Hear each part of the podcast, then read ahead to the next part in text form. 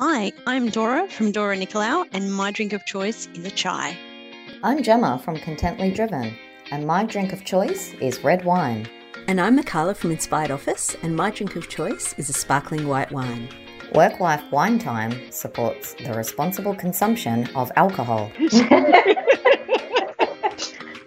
awesome. So it's Gemma here with you today, and I'm ever so excited to introduce to you our amazing guest speaker, Elisa Zhang, who actually is our first ever international guest. How Woo-hoo. exciting is that? So, hello. Yeah.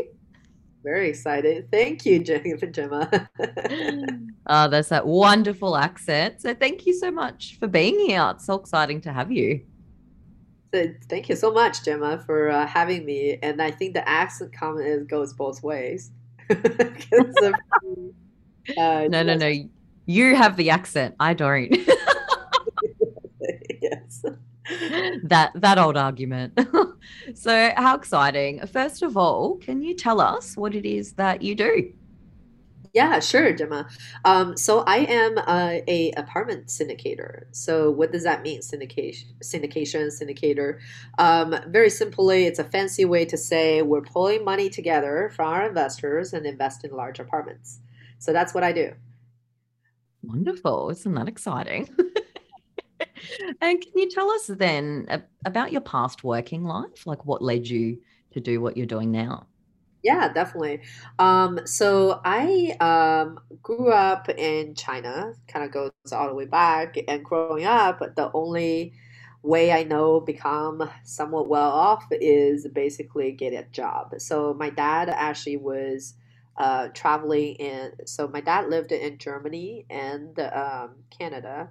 Um, and uh, so he had a job. Uh, and growing up um, where I was in China, you know, we're middle class, but we lived in like really small studios with four people together. So seeing him having a three bedroom house in the middle of nowhere in Canada uh, was actually seeing like, oh, this is how you get to uh, living comfortably, uh, which is getting a job. Um, and and so when I graduated, um, I chose the profession, uh, which is computer engineer, uh, to go to college with uh, because that is something that I know guaranteed a job when you graduate from school. So I ended up being a product manager, program product manager, um, a technical position uh, in Microsoft after I graduated from school. So uh, that's basically what I am, which is kind of like a software engineer, but I write specifications, I define customer requirements, basically envision how the product is being built uh, what product we're going to build uh, for software companies. Um, so very different from what I do now.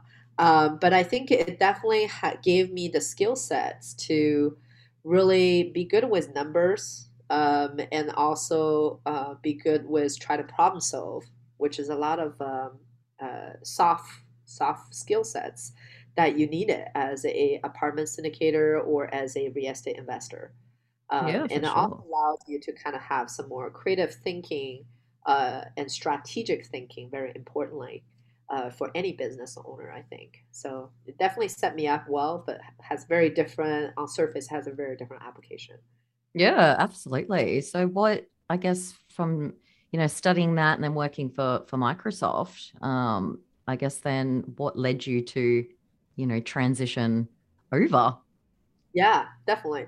So I think I always talked about this with some of my student mentees. Um, is it is really important that you have to define the motivation in your life, and then you craft your business or your life around the goals that you set it up. Um, so for me, it was really, you know, I started investing in 2009 because the market was really good because everybody, not everybody know, but in 2008, uh, the market crashed in US and it's real estate market that crashed. So a lot of people got into the game in 2009, 2010, which is really you're buying at the bottom market and mm-hmm. The rest of is kind of easy. You can make a lot of mistakes. So that's how I got in through real estate investing. We bought a condo unit to start with we didn't start with multifamily, just single family investing. Uh, but there's really no goals other than, oh, let's just make some extra income or not even income, like equity. We were investing in equity. Um, not until 2015, after several years of investing in single family homes, um, you know, I was pregnant with my first uh, child, uh, you know, my daughter at the time. And, um, you know, I knew that I had to go back to work because I was the single income person in our household. And me and my husband has decided that after going back, uh, you know, after we have the baby, he will stay home to be on the childcare duty because we really believed in involving in our kids' life a lot more. Um, so then going back to work is really not a option for me to not go back to work. Um, and then I found that being very dreading. So even during my maternity leave, uh, I've been kind of thinking and researching on how do I quit my job through real estate investing because that's the only thing I've done outside of my work that actually was somewhat successful. Um, not stock investing, not any of that. Because at the same times, I was looking at my 401k accounts, which for people who doesn't know, 401k accounts your retirement account that your employee contributes to in US. Um, and it's just not growing because it was investing in stocks. Um, and it was not growing. I'm not a good stock investor. Um, so it leads me to think about how do I actually quit my job through real estate investing? I literally typed it into Google, and then the, this community called a Bigger Pockets showed up, which is like a Facebook for real estate investing in US.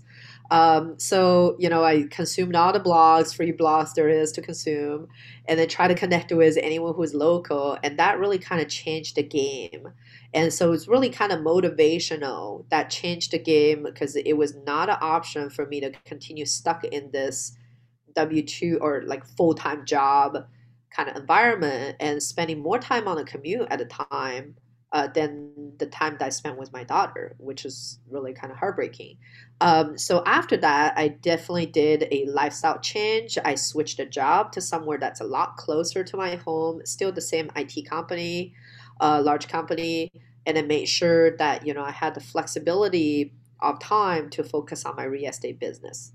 Um, so from there, you know, we were still single family investing. Then we invest in fourplexes, which is in US is still a residential um, purchase, which unlike the multifamily, what they call commercial multifamily, which is five units are up. There's a lot more challenges coming from that. Uh, you know, buying fourplexes is just like buying single family um, so it allows me to learn hands-on how to manage, um, you know, fourplex multifamily tenants and etc. So I collected rent myself. I ran out the project myself, and my husband actually mod like uh, basically renovated uh, these units and then taking a value add strategy, which is adding value to the property, fix them up, raise the rent, that type of stuff.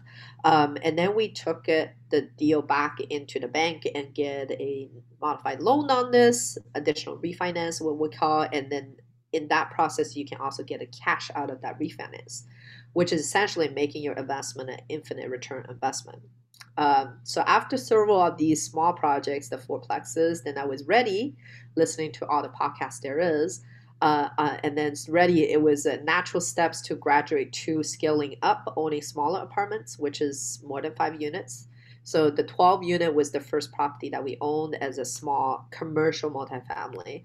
That's how we got into there. We did took on one partner, one single one uh, partner, and which is a colleague of mine, um, and uh, we moved, removed ourselves from the business. So removed my husband from the business. So I hired a property management company uh, to manage it for me. So I don't have to deal with the tenant day, day in, day out. And then I also got a commercial loan done, which was really difficult uh, to do your first commercial loan. So got that done. Um, and then the rest is kind of history. That's how we got into the larger multifamily um, subsequently as well. So, um, and then after we started to um, basically do that, we decided that the deal kind of started running out because market is going up and up and up. Um, so we found it was really difficult to find the deals locally in Seattle, This is where we live. Um, so therefore, we looked out of state investment. And then, so we were told when you go out of state investment, you have to buy a lot of larger property, probably more than 100 unit. Then you can have an on-site manager, uh, and then things gets a lot easier. So we did that. Um, and then, but you don't have money to buy you know a hundred unit apartment. Not, not everybody does, right? Like we have enough of capital to do something with it, but not a hundred unit. Um, so that's how we got into syndication, which is pull investors' money together to buy uh, apartments.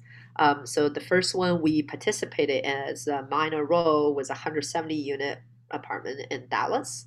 We also um, spent hundreds thousands of money on education and joined different network groups to kind of be in that circle of getting the deal done and working with investors at a higher caliber. Um, and that's how we got in our first deal in, in 2018. Um, and the first one was 170 unit in Fort Worth. Uh, so then the rest is kind of history, and uh, we now have holdings in uh, Phoenix, Dallas, and Houston, and over 2,000 units that we are principal ownerships on um, that we mostly run the deals for. Yeah. So that's quite quite the story. yeah. I, again, I think the motivation part is huge. Everything is about mm. the mindset.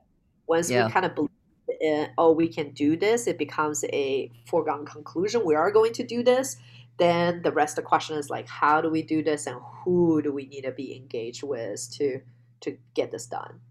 Yeah. Yeah, for sure. I find that um really interesting actually, which I'd love to touch on first. Um, but I guess overall, today we're discussing, you know, taking that, I guess, full plunge into um, entrepreneurship. Some of our listeners are still, you know, uh, perhaps on the cusp or they're working one job and, you know, um, wanting to take the plunge.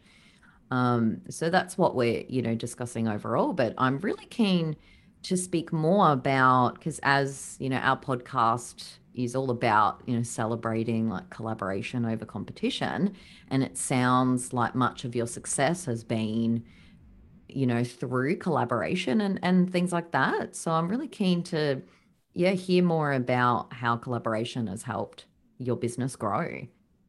Yeah absolutely. Because i think multifamily as i always tell people it is a team sports really um, again, com- compared to that, because you got investors on any given deals, you may have you know like anywhere between 30 to 150 investors in there. So that itself is a team sport. So i think um, being a product manager program manager in my past life really equipped me very well to run the team uh, and then herding cats is what we call it, right? Our day to day job is the herding cats at the times when I was a product manager, um, is to make sure along any way in the pipeline, uh, you're working with every parts of your team, your design team, your uh, you know your developers and all that stuff to deliver the product that you envision. And then I think in multifamily investment, it's very much the same thing. That first of all, you need to find partners and then you need to find vendors um, and this outer ring partner who's not going to be in your deal, but who's going to actually help you execute a deal. Um, this includes property management, tax professionals, lawyers, you know, uh, accountants, bookkeepers, and the local real estate brokers and the lenders and just to name a few. Um, so in a single acquisition, you can be involving upwards more than 10, 10 different parties. Um, and then you have your partners that you have to manage. Your partners are people who is because honestly, to run a hundred unit apartment or even a twenty unit apartment just by yourself is a lot of work.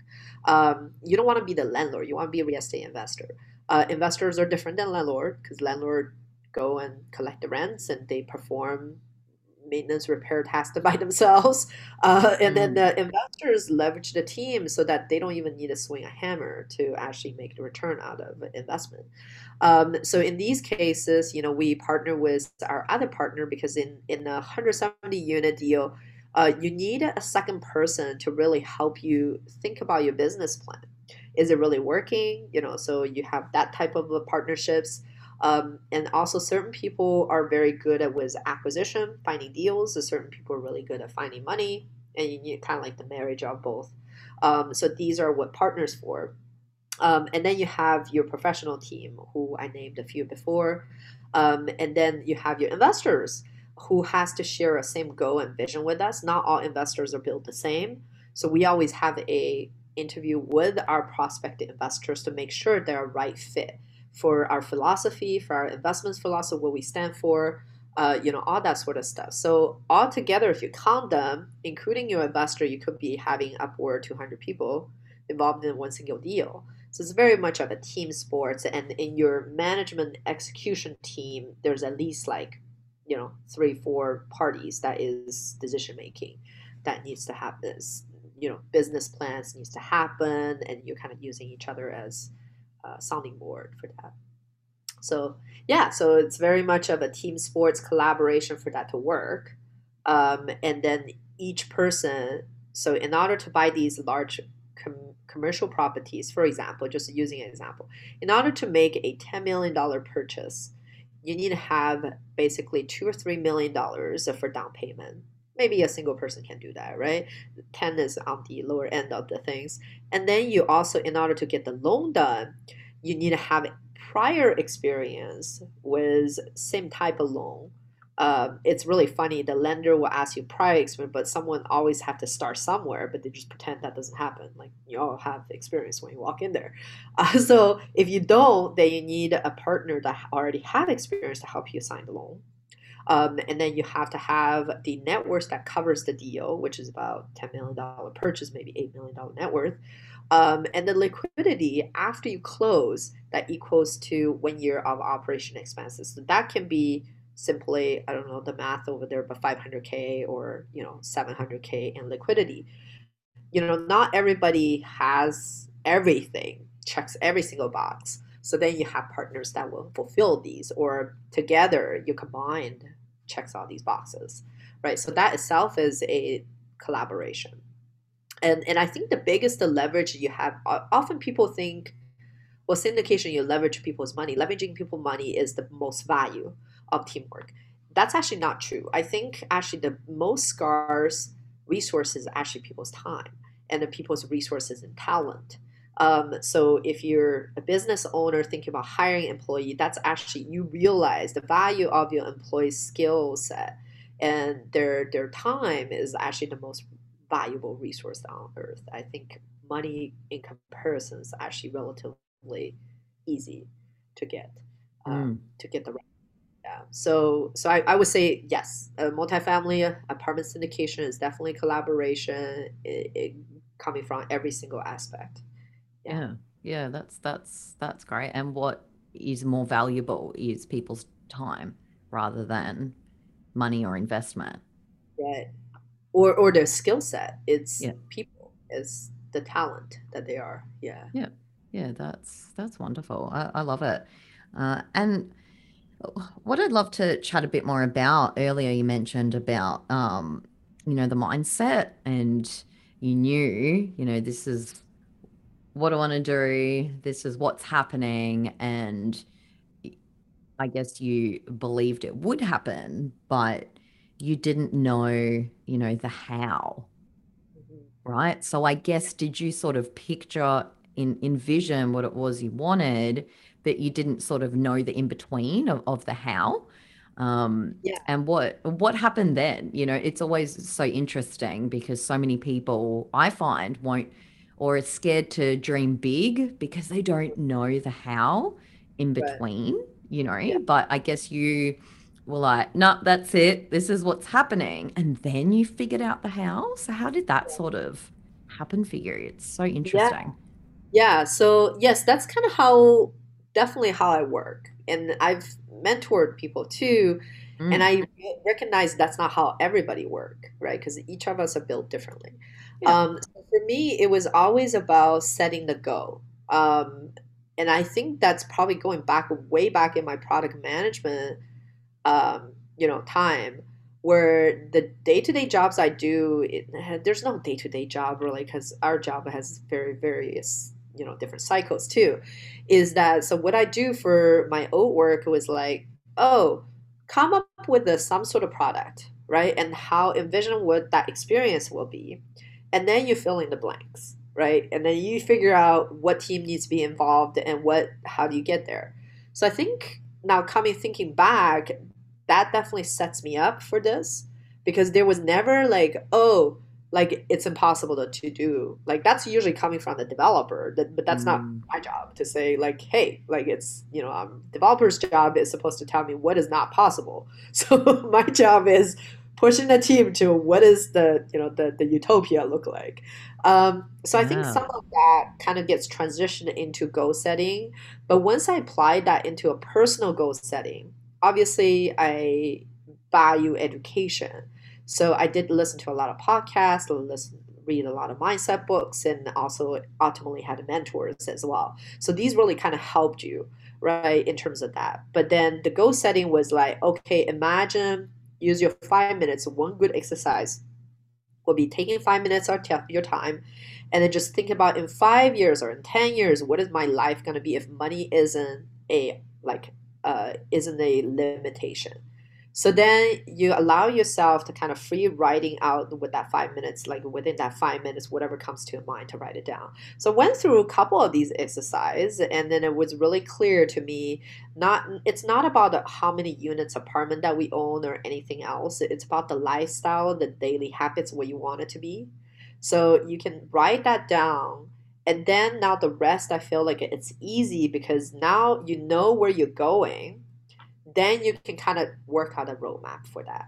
So mm. it's kind of how I always worked, but also I knew be, probably because it's through the work that is like, hey, I imagine that like this out of reach product, and then oh, the rest is just filling in spreadsheets and understand how each task can be broken down. But I think there's definitely values in breaking that large goal down to who. The second step is who can actually help you get there because you know you know it can be done, right? So let's say one goal is like owning a billion dollar portfolio, and then you're like, wow, that's a huge goal, but then it's like, oh, like, but you know it can be done. You just need to look around to see who actually has done it, and then you have to think about a way to get to these people.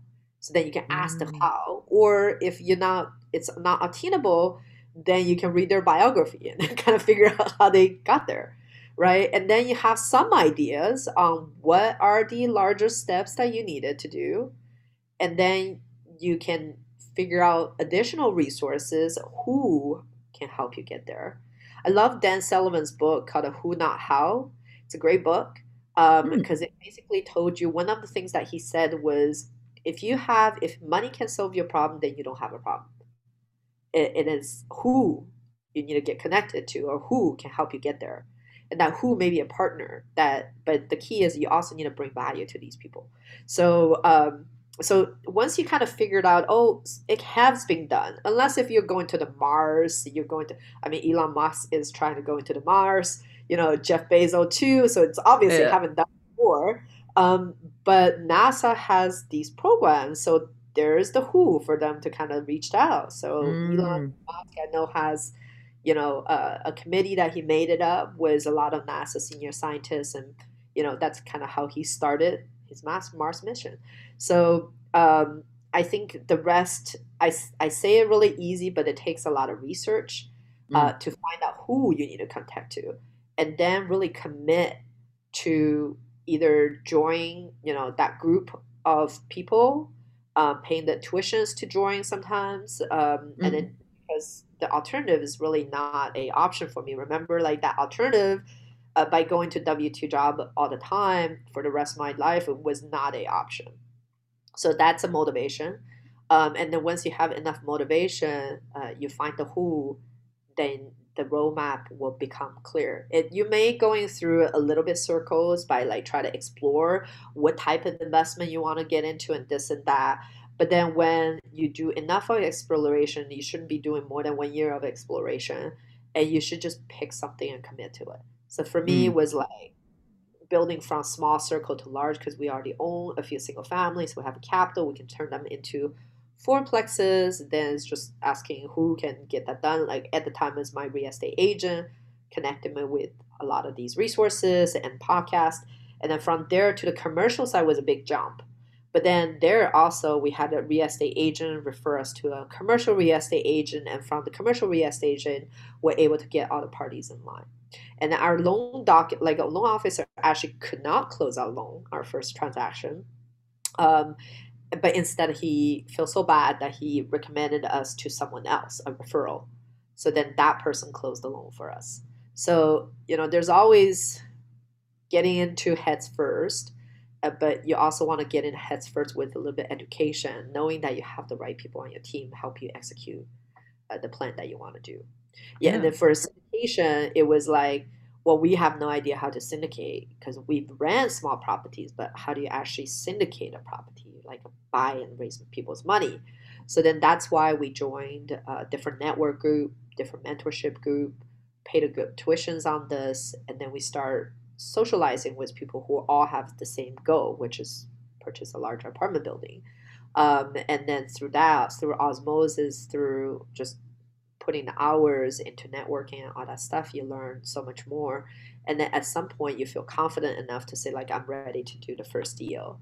Uh, and then you just go out there and like, well, I have no idea how to raise all these money, but I'm going to go talk to every single soul that I know that may be possibly interested in investing in the deal, right? Um, and and then from there, we we kind of get into the next step. Yeah. Yeah. I, what I what I absolutely love and find so fascinating uh, about you is how from your you know old role and, and qualification of you know designing products or coming up with product ideas, right? And of course, in your head, they there was something that, well, this doesn't exist, but that's okay, you know, and then figuring out the the how.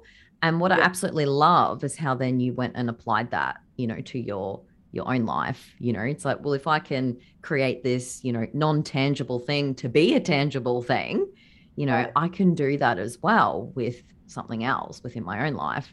And that's that's so incredible. I love that. So powerful. Yeah.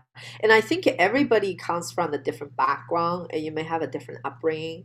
And a mm. lot of like one of our podcast, uh, 10,000 Roads to Financial Independence, which we interviewed you on, Gemma, is really a good opportunity for me to kind of understand people's mindset.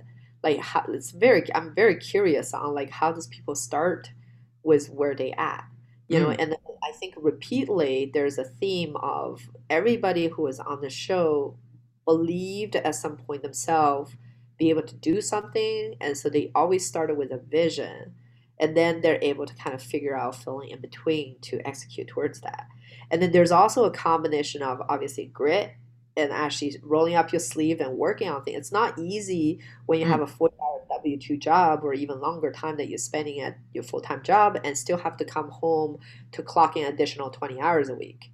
And that's what every entrepreneur probably went through, a successful ones. Um, but and through that, it's it's kind of like a, a exercise on grit, so that you because you have this constant vision, a burning desire, that it's not really an option to step away from it. Like failure is not really an option. Like yeah, you can fail, you probably lose some money, whatever. But like I would have got up. Like if we failed on the project, I would probably just got up and then just think about what we did that could be improved in the past and continue go again, right? So I think I think that's very important, and I think that's resonated every single entrepreneur that we have interviewed. Um, you know just kind of keep going seeing that vision you know it's attainable because someone else is doing this so surely it's attainable um, so it kind of fill in between the blanks yeah absolutely and i, I really love that um, last point there about you know a failure and you just keep going. But what what's in i guess uh, like fails are part of the process right? But what i love is like okay so that didn't work. What do i learn from that? You know and that's really such a again that really takes that that grit like you said you know whereas so many people that oh no that didn't work you know throw the hands up it was all too hard you know but it really is that if you have that burning desire you will look at that you know fail mm-hmm. if you even want to call it that i guess let's call it like a purposeful fail right and then be like okay what worked what didn't how could i improve it and then try again and then try again right? right? And that's, I guess, the that grit of the the entrepreneur, you know. Yeah. And I would say I applaud to a lot of entrepreneurs that's out there just kind of taking the plunge by themselves. Like we didn't really quite do that. Whereas a more a calculated move. Um, and I would advise this to any entrepreneur would be like out there or business owner in the future um, is like nothing is preventing you from doing something as a side gig like Yeah. you know you, you write articles you create content so you know that you don't need to quit your full-time job whatever that is i'll in order to start a side business writing content. Unless if you have a non-compete there's certain jobs that has a non-compete agreements in there then you're kind of toasted there. Um, but most jobs don't.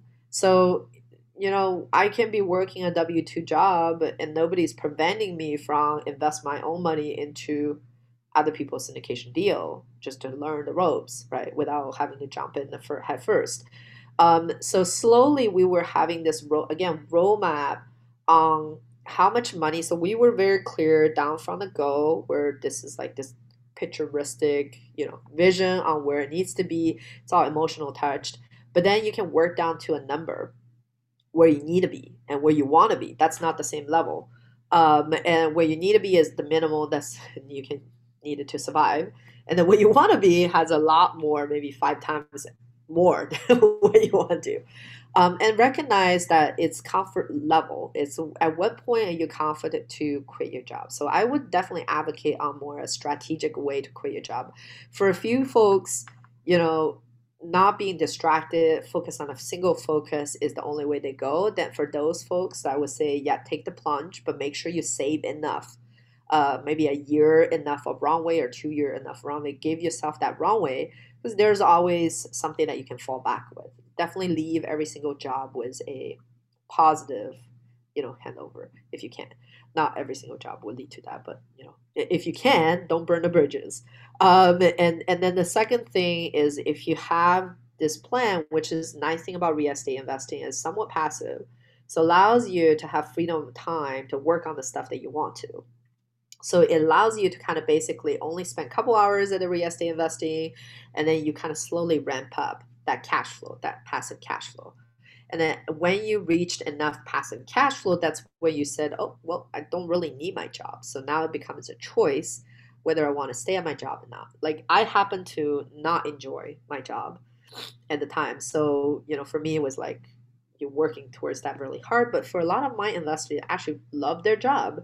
They don't really want to quit their W 2, um, but they still want to invest in real estate or investing something on the side so that they have the security because your job is elusive. It's actually not secure. You can be laid off tomorrow just due to no fault of yours. That's not really secure. But then your investment that you have total control of is actually more secure than what you think your job is, right? So a lot of people just had that false false security with full time job. Um, and I think if you think about proactively replacing your income or matching your income that's coming from your job, then you're good. You're set up because your investment is returning these passive income. Mm. Um, and at that point, you know, I didn't reach my job status before I quit my job, but, but it's more the mentality of, okay, my business going and it's established a model. I'm very confident by quitting my job, I'll be making more money than staying at my job because I was limited on time resources to really take my business and flourish. And you, you will know what that point is. Um, it'll come to an inflation point where you said, okay, by staying at my W 2 job, I'm actually um, limiting my ability and throughputs through life. Um, and that's when you know it's the right time to quit. Yeah, absolutely. Uh, and I guess just quickly on a side note to define a W two job for um, us Australian listeners, how would Yeah. you how would you define what exactly that is? Well, so we have the uh, sometimes we define things in tax codes. Uh, so Ah. W quickly is a W two form that you have to you will receive as a full time employee, and then on tax years you will file that. You give that to your CPA or you put it into a, a tax software uh, to enter what you return. So simply, a W two job is a full time day job Mhm. uh, that you were hired to do in in uh, in contrast to a contractor, consultant, like independent worker. Yeah, right. Okay, cool. So that's it's actually like a, a tax bracket thing. Yeah. Cool. Yeah. a daytime job you spend probably forty hours at a week. Okay. Yeah, yeah, awesome. Yeah, I love that. And I also uh, you know, love how you know don't if there's something that you you're really thinking about creating or doing you know you can do it on the side like you don't have to leave you know your, your full-time job straight up yeah because it's gonna actually add a lot of stress. If you didn't save up enough runway like a one or two years runway um, it's gonna give you a lot of stress which you can avoid launching a new business. As stressful as it is. And you will fail when you first launch a business. Um, you may have an idea where you ended up with a product after frequent testing, maybe something com- uh, completely different, right? And and uh, yeah. you don't want to add that having that additional stress added into your already stressful like 80 hour a week startup life. Um, so that that would be something i would say i'm huge proponent of.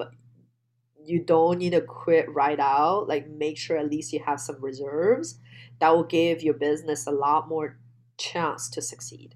I actually recently interviewed a person on my podcast and he mentioned one of the biggest lessons he learned from all his failed like 20 businesses in the past was because he didn't have enough runway food to budget for them. So every time he failed he would just change into a different occupation right? So that does not um, serve to a successful business. The longevity comes from the failing forward is learning from your mistake learning from your lose money.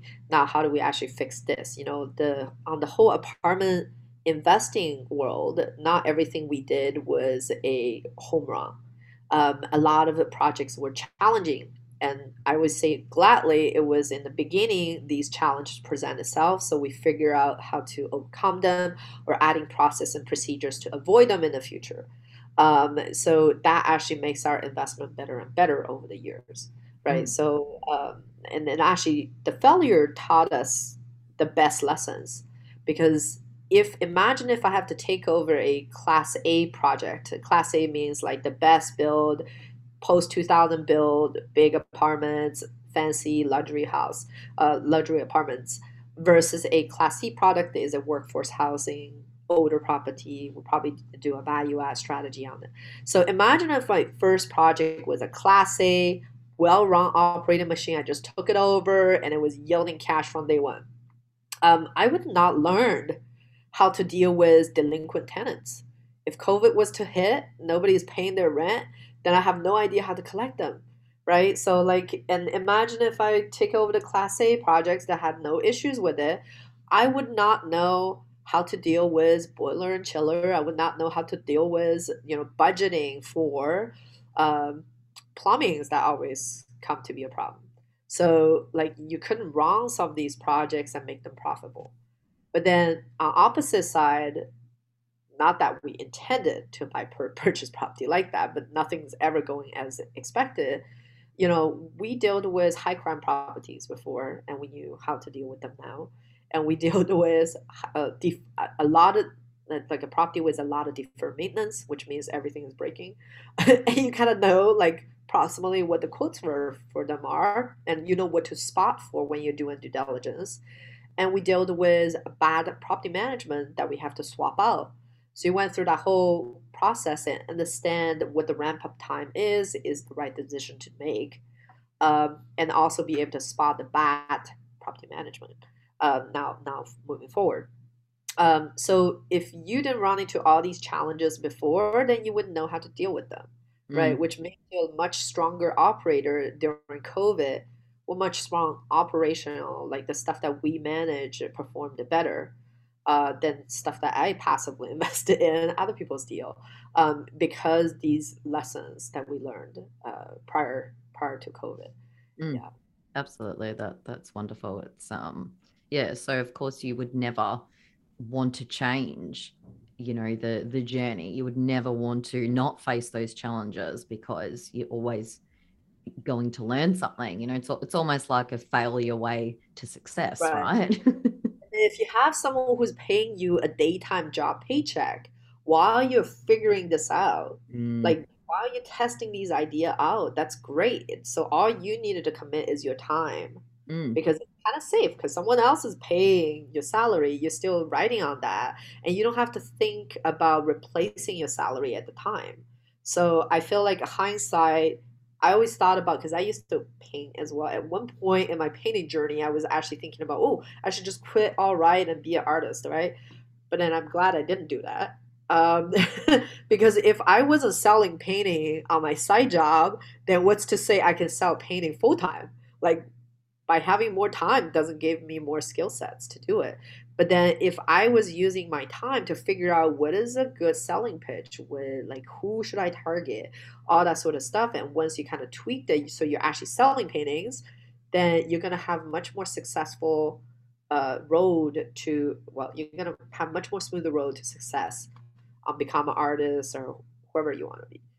Yeah, mm, yeah that's good. wonderful. That's just brilliant. And what do you think? Just I guess before we will come close to wrapping up, uh, what do you think's uh, your biggest lesson that you learned along the way? If you have one biggest lesson, I know it's always a yeah. I was two. I get asked this all the time. I was thinking about it. I think I think really three. Like obviously, be very clear, and honest with yourself um, about what your goals are, what really motivates you. Mm. That's really coming from internal, and but that drives your whole life. You only have one life so you have to like really make the most intentional most out of it, right? And then nobody else can change that other than yourself. So by having a very clear vision and not limiting your mindset to say I can't do that. Like who said you can't do that? You just mm-hmm. gotta have to set it, right? So at least entertain it. Um, and so having a very clear goal. Um, and then the second part of it is um, really get really good education. Like, you know, if you just had the money to invest but not doing all your research, then that's silly because you're just gonna fail, but you will have no idea why you failed. So getting reason, investing yourself, getting it must like spend money on education is very important, and spend money in investing other people. Don't think you're gonna do everything yourself because that's just gonna slow you down. Hire other people to do the proper things that they do the best. It's gonna help you accelerate.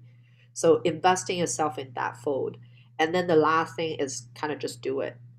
You know, because we have procrastinations. When you have procrastinations, it's probably because something that you haven't figured out. Your mm. intuition kind of slowing you down and like holding you back. And then you have to dig deeper into like to see what is exactly that and try to resolve that. But then really don't let uh, what do they call the it basically by procrastinating, like an over analyzing I forgot what it called but yeah, procrastinate then you become procrastination because you use over analyzation you kind of mm. walk away from in our investment world is walking away from every single deal because when I first start investing too it was I was fear of something is you're not mm. confident have enough knowledge. So I'm overcompensating by just not doing, oh, that's not a good deal. I don't want to do it. Like this and that, right? Oh, like I'm going to, my underwriting, my analysis is conservative enough, but I'm going to make it more conservative so the deal is not working. Um, you try to, you know, underwrite your deal so it works. So mm-hmm. just taking action, right? So taking action, you say, you know what, I'm going to take this step forward. It may be a failure, it may be a, a success, but you wouldn't know either way if you don't take that step. Mm-hmm. Yeah, for sure. That that's it. You know, and it is that. It, it's like we imagine what what will happen, but how do we actually know? And I think it's the worry of you know picturing some future scenario that may never happen, and that's when we start to procrastinate and overanalyze and think that we need to have it perfect and you know eh, then become overwhelmed with things you know and that's it, it's all sort of those procrastination techniques because we're we're scared of an outcome that may not even happen you know? So I, I love to sort of say just face that fear and know that what you're worried about is a fictional scenario and how will you know it all unless you just take the action and see what happens yeah and actually i want to share like I was just reading a book by Jeff Bezos or talking about Jeff Bezos lately. He had this like really neat test.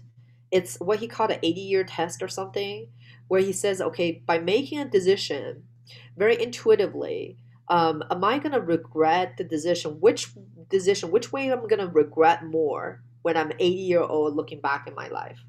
So that's where he made the plunge of quitting his cush job and become the founder of Amazon the rest of his history because he said, I can't live with myself not doing that and you know looking back when i'm 80 year old so i was like oh that was a really good test if you need to like really have a gauge on are you are you making the right choice you know Mm, Yeah. absolutely. I, I love that. And I, I um I remember reading somewhere once, years and years and years ago.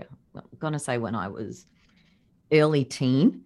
Uh and yeah, I remember reading and it's always stuck in my head. It's, it's very similar. It's like when people are dying, you know, what they regret are the things they didn't do, you know.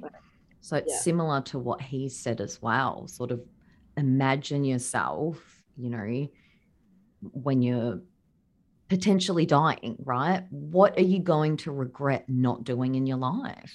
right exactly You know? Yeah. Yeah. And yeah, I guess just do what you can to to take those actions to do it. Um, yeah. Well, wow. This has been fabulous. Thank you so much. yeah. yeah, I guess can you tell tell our listeners where they can find you if they'd want to get in contact with you? Yeah, definitely. Um, they can find us on our educational site. It's called easyfiuniversity.com. Um, and that's my name initial with FI stands for Financial Independence University.com spelled out. So easyfiuniversity.com. Um, and that you can book time with me on our about page over there and check out the free articles we write about mostly US based financial advices on investing in real estate in US. What did that look like? Um, but we also get into you know tax advice. We're not CPA, we're not tax professionals, but we get into some strategic topics about how to save taxes um, if you live in US as a US resident. Um, as Australians, I don't think there's much tax saving that you can do over there, but we do plenty on some articles on investing as foreigners into Okay. US because I know in Australia we always complain about how cap rates or whatever jargon are super compressed in US market not until we survey the international land. Like people are like what cash flow? When I invest in property what are you talking about cash flow? You know so US is a few country that still have cash flow benefits uh, when you invest in cash flowing uh, vehicles such as multifamilies etc so we have articles kind of covers that how does that all work? Um, yeah and then some personal finance and mindset stuff. So Yeah, awesome. I love it. Absolutely brilliant. Well, thank you so much for for joining us and sharing your wealth of knowledge with us and um, me and our listeners. Thank you so much. Thank you. Thank you, Gemma, for having me and uh, our first international interview. Oh, yeah. No, it's been an absolute pleasure. And that is a wrap for this week. And as always, everyone, remember you're not alone as business owners because collaboration is power. Yeah, absolutely. Thanks for tuning into our podcast. If you enjoyed it, hit subscribe. If you'd like to learn more, then check out our website www.workwifewinetime.com.au. While you're there, jump on our mailing list to receive special updates and offers from our guests. Until next time, take care and drink responsibly.